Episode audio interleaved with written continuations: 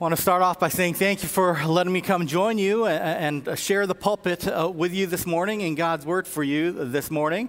Um, my family's over there, and so that's why I wasn't up here earlier, and uh, we, we, invite you to come greet us afterwards. Uh, I'll share a little bit about them more, probably actually next week than this week, um, when they're not here, so she can't find me for talking about her or them. Uh, but, um, you know, I was listening to Chris's sermons the last couple weeks, and um, he mentioned th- this little part on, on how we, we uh, as friends, are a work of reconciliation because he's from um, Sacramento the, the, and the northern part of, uh, of California. I'm from Southern California, and, and, and we can still manage to get along. But I want to set something straight here. For us Southern Californians, really, California ends right about Santa Barbara. And so if Chris tells you he's from California, you can say he's worked in California, but he's not really Californian as far as us Southern Californians believe. Just so you know, I want to clear that up. Um, but that ties a little bit into the scripture reading we're going to hear this morning because we know that uh, maybe even back in Jesus' time, uh, when Jesus was up in Galilee, up in Nazareth, his hometown, um, a lot of the Jewish people didn't really believe that um, that was part of their kingdom as well. That was just, oh, those northerners up there. Uh, what good can happen or what good could come from there? Yet Jesus, in his hometown, from the northern part of the, um, the, the, kingdom, um, the Jewish people, shares his words to us. And so here now, God's words to us um, again from Luke. And I'm going to start maybe two verses before what Chris has been at. Jesus returned to Galilee in the north in the power of the Spirit, and news about him spread through the whole countryside. He was teaching in their synagogues, and everyone praised him. He went to Nazareth, where he had been brought up, and on the Sabbath day he went to the synagogue, as was his custom. He stood up to read, and the, and the scroll of the prophet Isaiah was handed to him. Unrolling it, he found the place where it is written, the Spirit of the Lord is on me, because he has anointed me to proclaim good news to the poor. He has sent me to proclaim freedom for the prisoners and recovery of sight for the blind, to set the oppressed free, to proclaim the year of the Lord's favor. Then he rolled up the scroll, gave it back to the attendant, and sat down. The eyes of everyone in the synagogue were fastened on him he began by saying, he, he began by saying to them, Today the scripture is fulfilled in your hearing. And here now a verse also from 1 John. If anyone has material possessions and sees a brother or sister in need, but has no pity on them, how can the love of God abide in that person. This is the word of the Lord. Thanks be to God.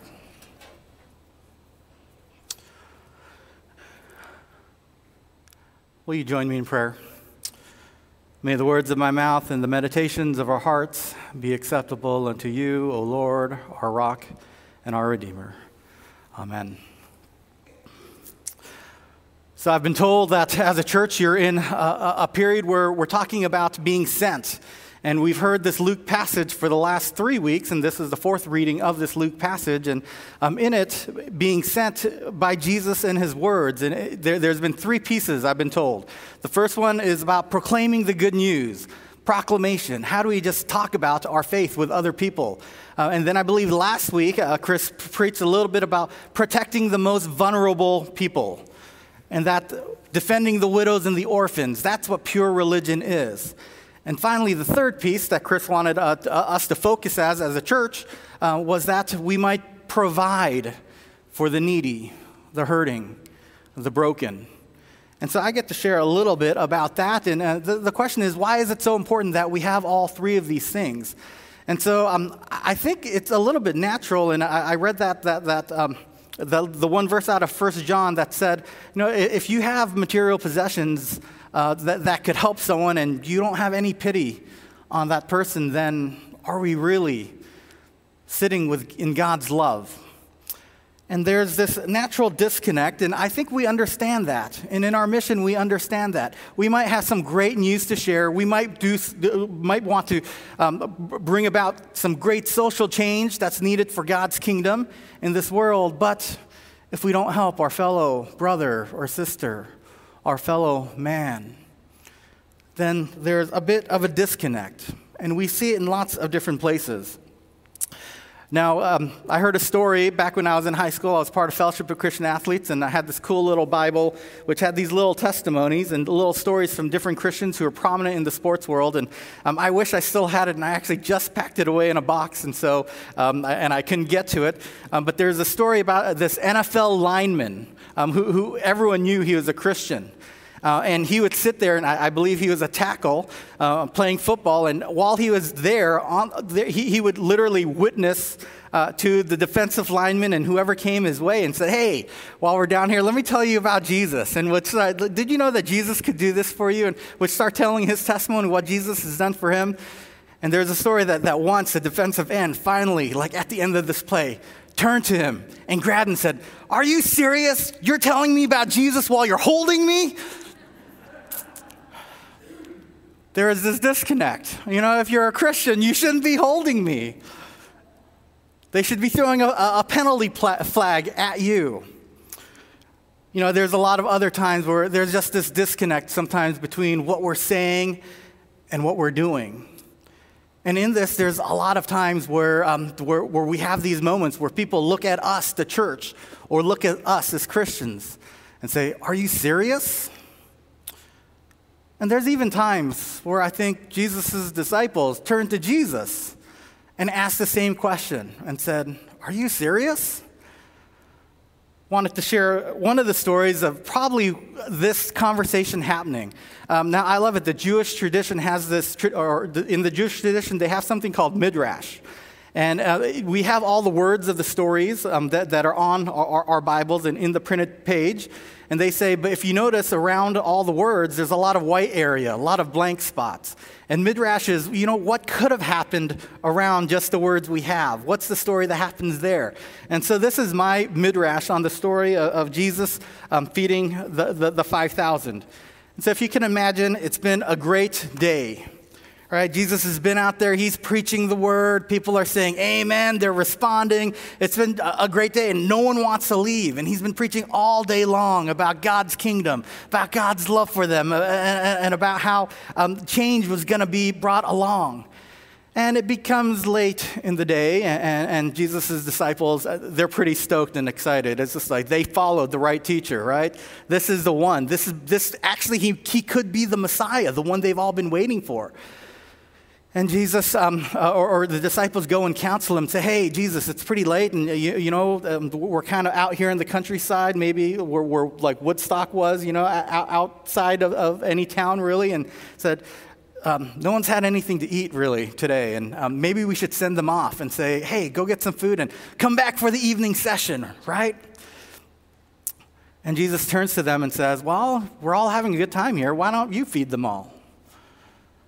And the disciples are like, oh, yeah, that Jesus, he, he's a kidder. Good joke, Jesus. Okay, like, like really, I think it's about time we, we send them off and then tell them what time they should come back. Uh, maybe we just cancel this for the day and have them come back tomorrow.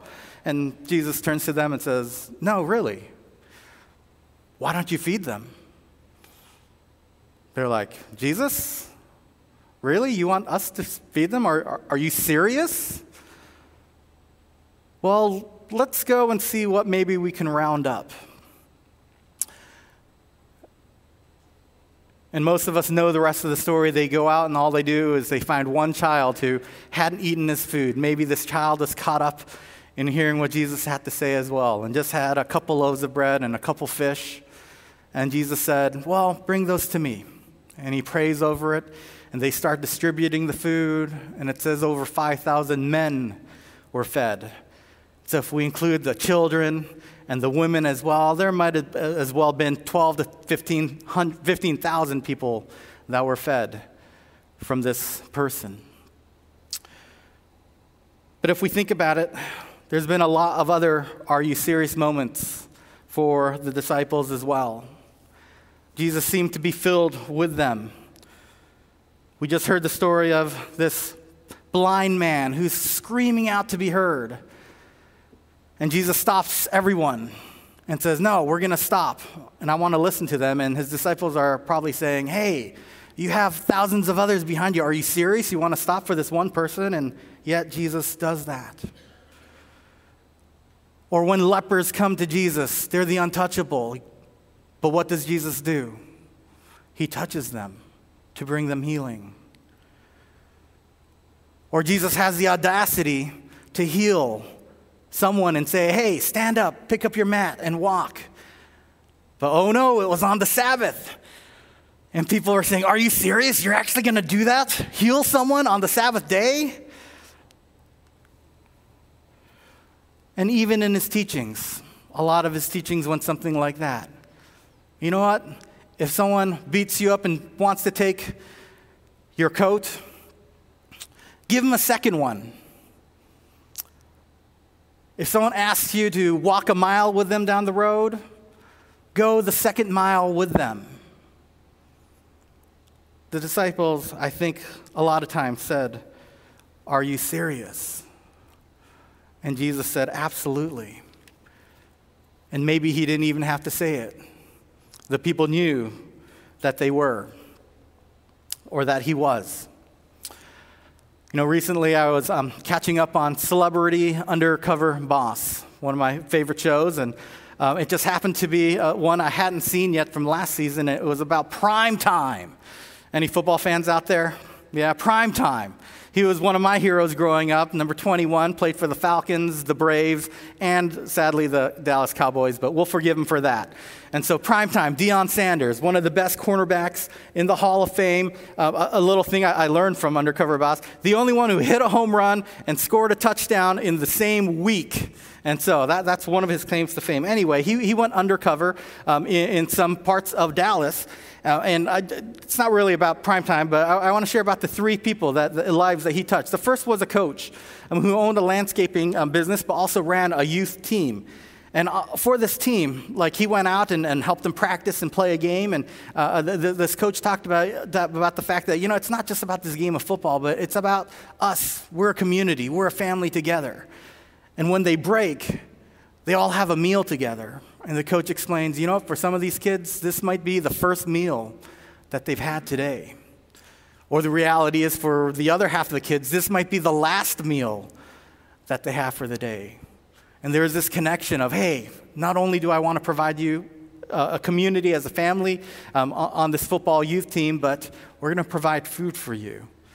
And then the second coach that, that he, he met um, w- w- was a young African American woman wor- working as a coach and teaching at a school in North Dallas.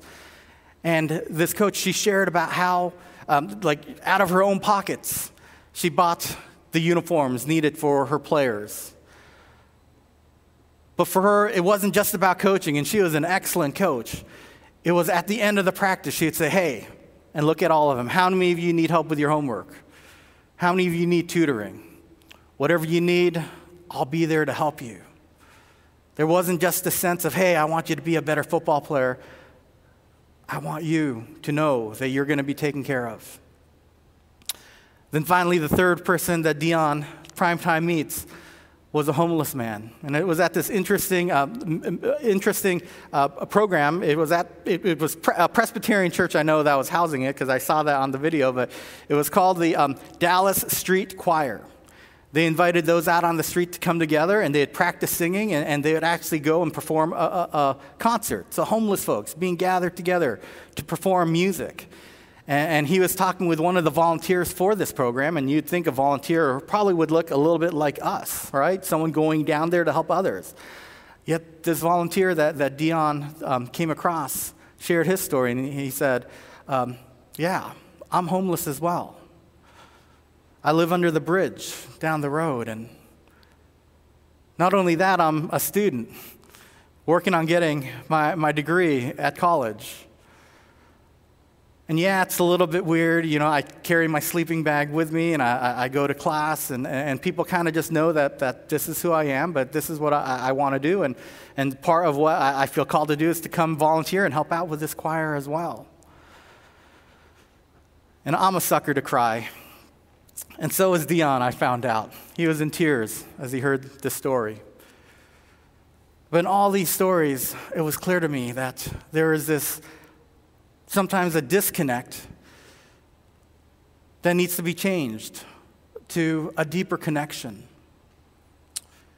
As we talk about wanting to share good news, and uh, as of, course in Undercover Boss, it's not just about share, it's about bringing good news, but following that up with some kind of action. And, Deion helped each of these people in a special way and was a blessing to them.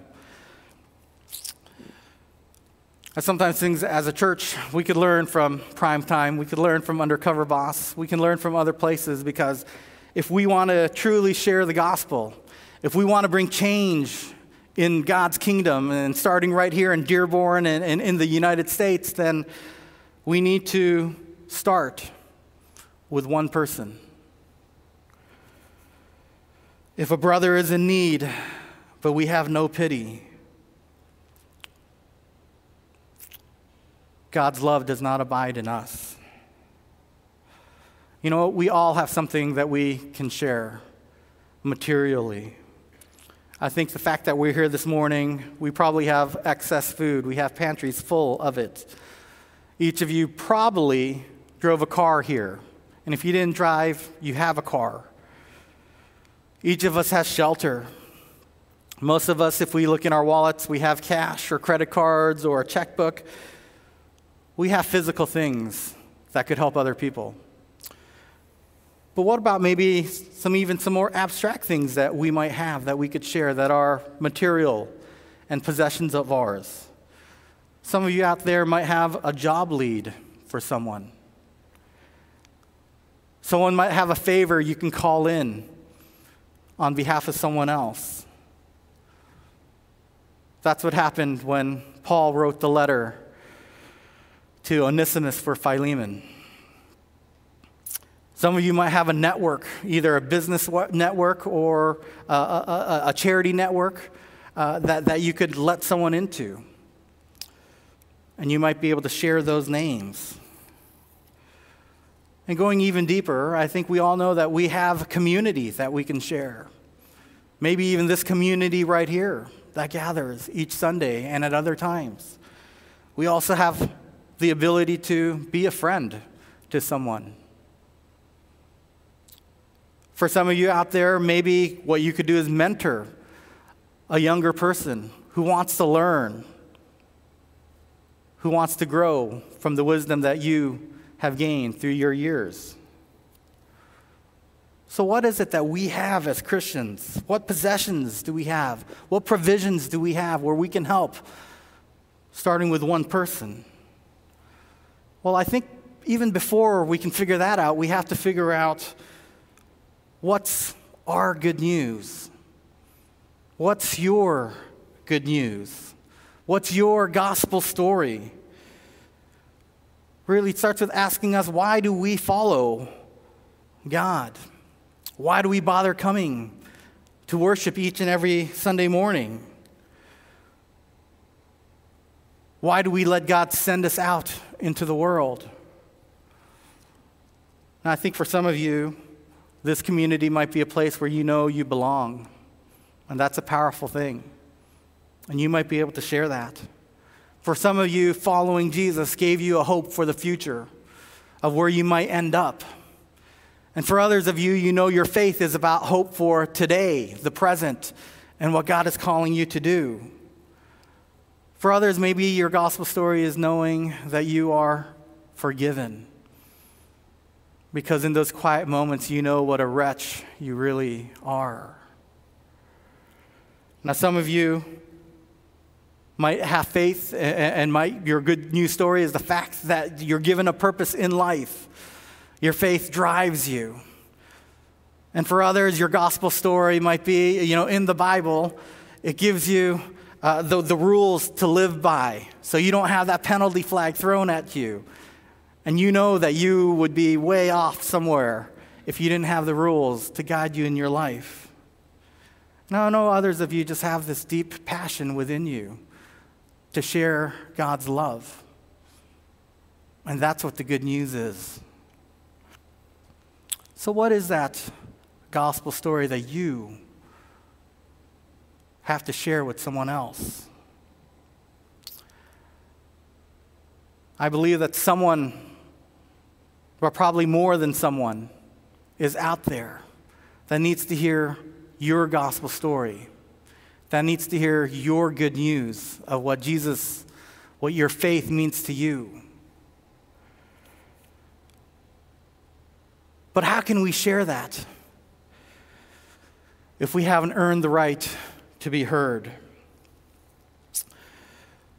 You know, we need, as Christians, to earn this right to be listened to, to share our stories. Many of us are willing to share our stories, but if we're not having pity on others, then that story goes on deaf ears. You know, there's a couple stories, and one was my mom. She was a small child, grew up uh, right after the, the Korea, or World War II, and um, was um, during the Korean conflict, the Korean War. Uh, they, they were displaced. And it was actually one of her older sisters who took her to a Bible camp set up by missionaries. Uh, and, and, and she first heard about Jesus through, through these missionaries at this Bible camp. And she loved the stories, but the reason she went to these Bible camps was because of the food they provided. The games that the kids got to play were in a war torn country. There was, that, that just didn't happen. And so she was able to hear about Jesus because of the fun, the games that the missionaries provided. There's a story of a friend of mine, Roger Nishioka. Some of you may have heard him uh, in, at one point or another, but he shares the story of his father, who the only reason he was allowed to go to a Presbyterian church was because as a child, um, his family was put in internment camps. And it was while literally they're waiting in line, getting, being ready to be shipped um, from the coast uh, in Seattle to, to a camp inland, uh, somewhere in Idaho or, or Dakota, that Presbyterian women came and gave sandwiches to those Japanese immigrants and families. And so it was years later after the war when they could return home. When someone asked, Hey, my friend invited me to go to camp his grandmother told his father, What church is it? Oh, the Presbyterian church? Yeah, those Presbyterians, they're good people. They fed us sandwiches. Yes, you can go. And his father became an ordained minister, and, and so did he. You know, when we work with the homeless, and I have a heart for the homeless, it's really hard for them to hear any good news if they're not fed or they haven't taken a shower in weeks or they don't know where a bed for them will be that night. And so, those are good things that we can provide. But going even deeper, I think sometimes we can do even more. Now, how many of you have been down to Fort Street Open Door Ministries? Has this church? Yes. And I'm sure, I'm sure if you haven't had an opportunity, please go, go make that a, a priority at some point in your life. But I know whenever I've taken youth or my church down there, um, I hate being the one who, who needs to stand behind the line and serve the food. And so I usually re- request, we don't want that job. We want the job going out and, and just picking up trash, um, asking folks if they need anything. Uh, because believe it or not, for a lot of homeless folks, what they want more than the food, and they are there for the food, is they just want someone different to talk to. They just want to have a conversation. You'll be amazed at how willing they are to ask you questions about who you are, and, and they'll share tidbits of their life, uh, w- w- which might blow your mind. I had one octogenarian who, who loved to tell the story that, that she was doing this once, and while she's out there serving at, at Open Door, um, she got a marriage proposal. it's amazing what might happen when we go even deeper and even just provide and listen, even as we heard earlier about how Jesus was willing to listen to that man who is crying out. You know, one of my um, uh, deepest moments was when I was serving um, a largely homeless community um, at LA County USC Hospital, um, at, doing my chaplaincy work for, for three or four months. And I remember one person, I had come and seen him a couple days before, and he, he, he was just looking for a nurse to get him a, a cup of water. And for those of you who work there, um, you, you, know, uh, we can't actually give them anything unless a nurse says it's okay. And so I'm like searching the floors and saying, hey, this poor guy, he, he just wants something. He's coughing. He just wants a cup of water. And I don't know if I could give it to him. And I spent maybe 10 minutes trying to track down a nurse. And finally, a nurse said, yeah, he's cleared. You can give him water. And I brought him a cup of water. And then we didn't really have a conversation. After that, he kind of fell asleep. And I didn't think much more about that. And then a couple nights later, I was doing my rounds, and he sees me. And he calls me over, and it's in the middle of, uh, of dinner time, and, and he invites me to sit down. And he offers me some of his food off his hospital meal. And I declined, and he said, Well, please just sit down. And I just sat there while he ate in silence. I don't know anything about this gentleman, but after about 15 minutes of just sitting there in silence, him eating, he just said, Thank you. And that's all he wanted to do. And for me, that has always stayed with me. All he wanted was someone to eat a meal with. So we need to earn the right to be heard. What are ways we can do that? You know, food is a great place to start. Any kind of food ministry seems to, to invite conversation.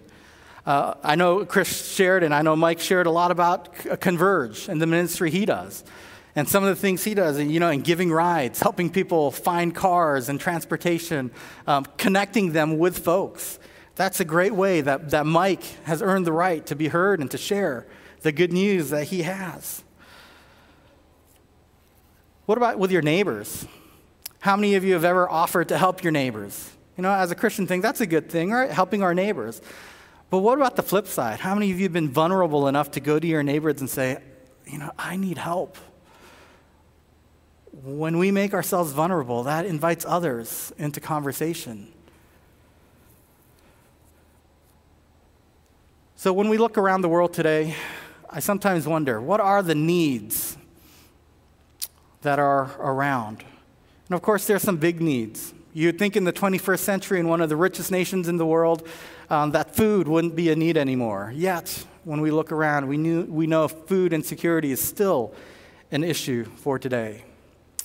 We know that education is a huge need. Whether we're talking about right here in Detroit and the tr- Detroit school system, or whether we, we think about being abroad. And I'm going to share a little bit more about Pakistan and Presbyterian mission work in Pakistan, where education is a huge focus.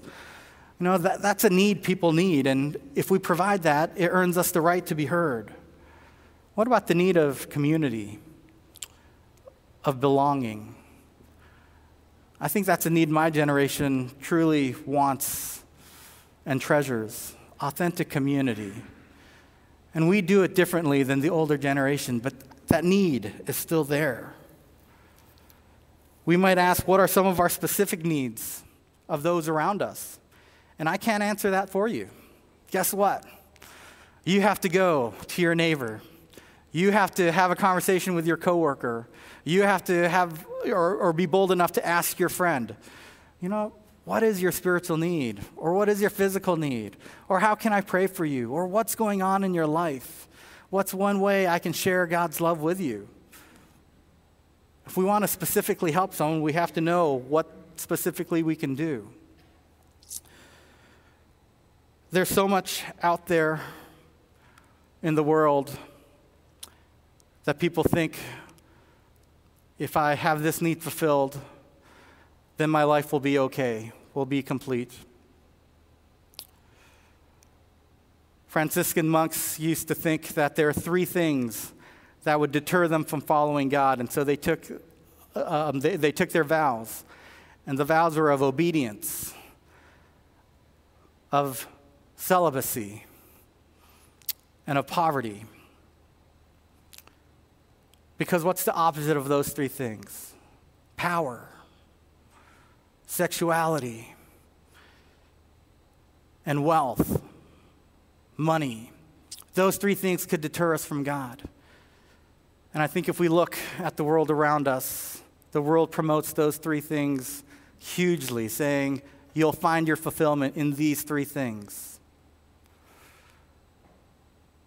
But I think greater than these three things is something that we have to offer, and that is our identity.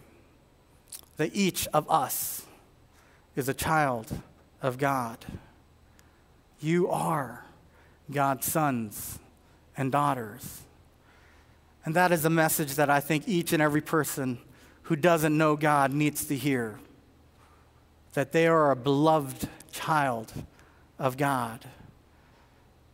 And that in knowing that, that will fulfill their deepest needs.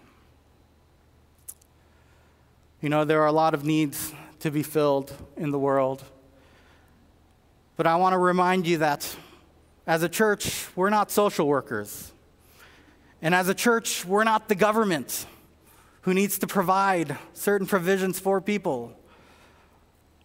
Now, we do do social work, and we do work to help our government see the needs of other people. But the reason we do this, the reason we provide for the needy, the reason is because we have good news to share. And we know that Jesus fills the biggest need of all our need for a Savior, a Messiah, a deliverer who restores our relationship with God, making us God's children. And each person in this world is someone God wants as his child. Brothers and sisters, this is incredible news for anyone. This is incredible news for everyone. This is God's mission for us. As the choir beautifully sang, For God so loved the world that he sent his Son for us, that whosoever believes in him shall not perish, but have eternal life.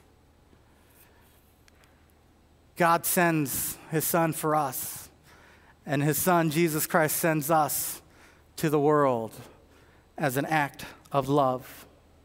So let us be a sent people, proclaiming the good news, protecting the vulnerable, and providing for the needy, the broken, the hurting. Amen. Let us stand together and affirm what we believe using words from the Confession of 1967. Friends, brothers and sisters in Christ, as you go from this place, go seeking to see where you might be able to provide for someone in need and earn the right to be heard so you might be able to share God's love with them.